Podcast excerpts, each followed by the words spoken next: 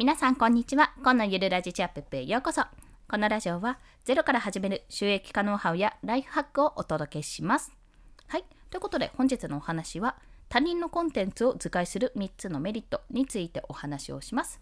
まあ、最初に注意事項で、え子供の声がね、入ります。これテイク2なんですけども、ちょっとね、息子のうなり声がさすがに先ほど入って、さすがにこれはちょっとノイズになるなって思って撮り直してるんですけども、まあ、そんな形で入りますので、もう突っ走ります。多少声が入ったところで私は止めません。よろしくお願いします。というところで、こんな人におすすめ、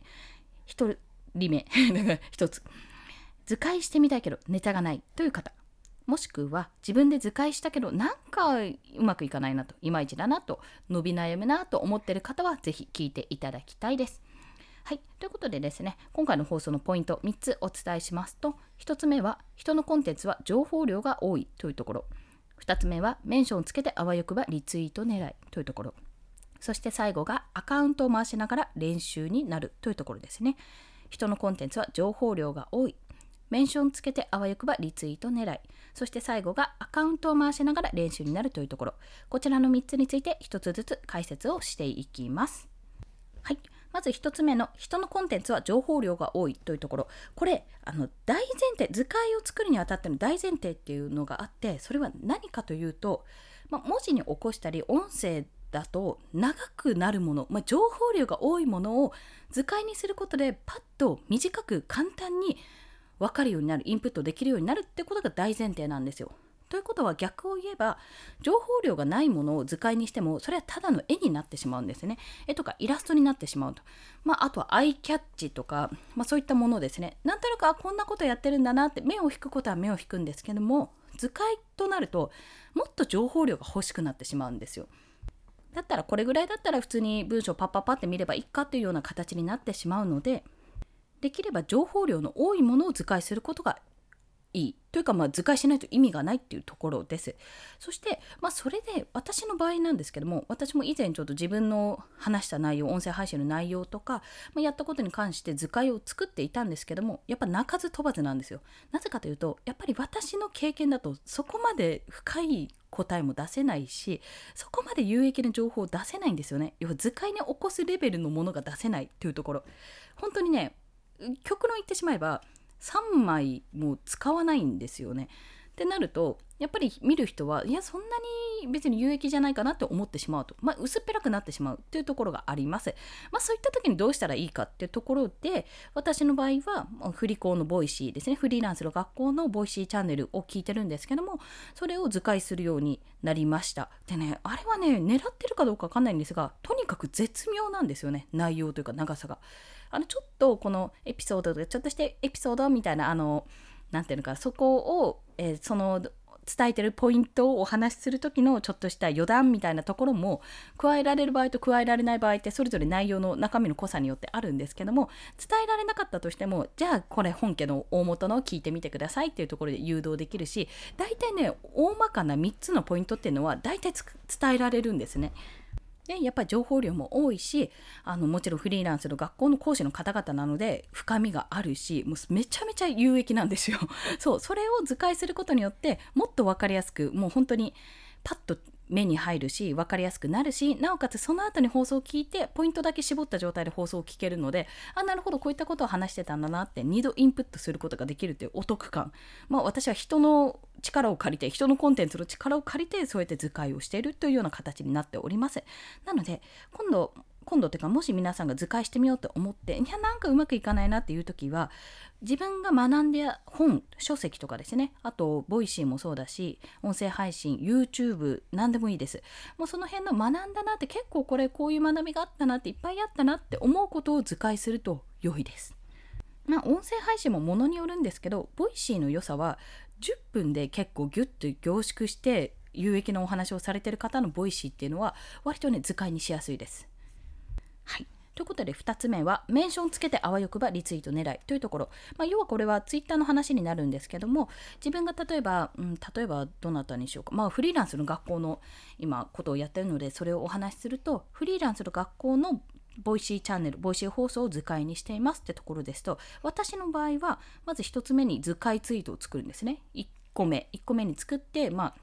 あのハッシュタグフリコっていうのを入れるわけです。でそこのリプ欄にリプライ欄に、えー、リンクそのボイシーのリンクを貼って、まあ、またちょっと一言載せるというような形をとっているんです。でそれを要はあの他の方のボイシーだとしたら1通目にメンションを入れるわけですよ。その方の。メンションを入れることでその方に通知が飛ぶわけですね。要はネタ元の方に通知が飛んで私こんなツイートしましたよって図解ツイートあなたのコンテンツの図解ツイートしましたよってなんか宣伝の一つになれたら嬉しいんですみたいなね。なんかもうちょっと押し付けがましいかもしれないんですが、まあ、とにかくメンションをつけることであこの人自分のことについてツイートしてくれたんだな。どれどれって認知されるわけですよ。で自分が発信した図解、まあ、コンテンツが良ければそこに対してリツイートしてくれたりコメントしてくれたり、まあ、何かしらのアクションを起こしてくれると。そうすることによってめちゃめちゃアカウントが回ると。結局ツイッターはリツイート勝負なんですよ。リツイート勝負。リツイートされることでバーってあの認知が広がるわけですね。これいいねでもいいんですけどいいねよりもリツイートの方がやっぱり拡散力がすごい。いくつ拡散されるかってところがありますのでこんな形で、まあ、ツイッターの場合はメンションをつけてこうやってリツイートを狙うと、まあ、それによってはあの自分のコンテンツの要は質が問われるので、あ、なんだよ、いいねくれないじゃんとか、なんか今がこういう風に言ったらリツイート全然されないじゃんって思ったら、それは質が低かったか、内容がちょっとよくまとまってなかったかっていうところなので、そこら辺を目安にしてやっていくと良いかと思います。そして最後が、アカウントを回しながら練習になるっていうところ。これはもう、インスタもそうですし、えー、と出てこないツイッターもそうですし、まあ、ピンタレストもそういうことなんですが結局この図解の練習をしたいとで図解の練習って1人でやってもしょうがないからそこ反応が欲しいわけじゃないですか。で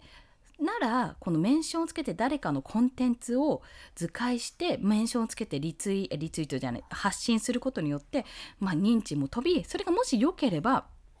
バーッと広まるしまあ良くなかったらダメだったんだなっていう。まあ極論言えば極端な話実験になるわけですよそこで。で練習をしながらねあなんでこれが良かったんだなんでこれがダメだったんだろうって考えながら練習をしながらアカウントを回すことができるんですよ。活性化することができる。そして図解が今やっぱりあのいろんな方が図解はすごいってことをお話しされてますし今注目されている、まあ、発信方法の一つなのでもうこれから仕事につながるかもしれない、まあ、そんな可能性も残しつつやってみるのは是非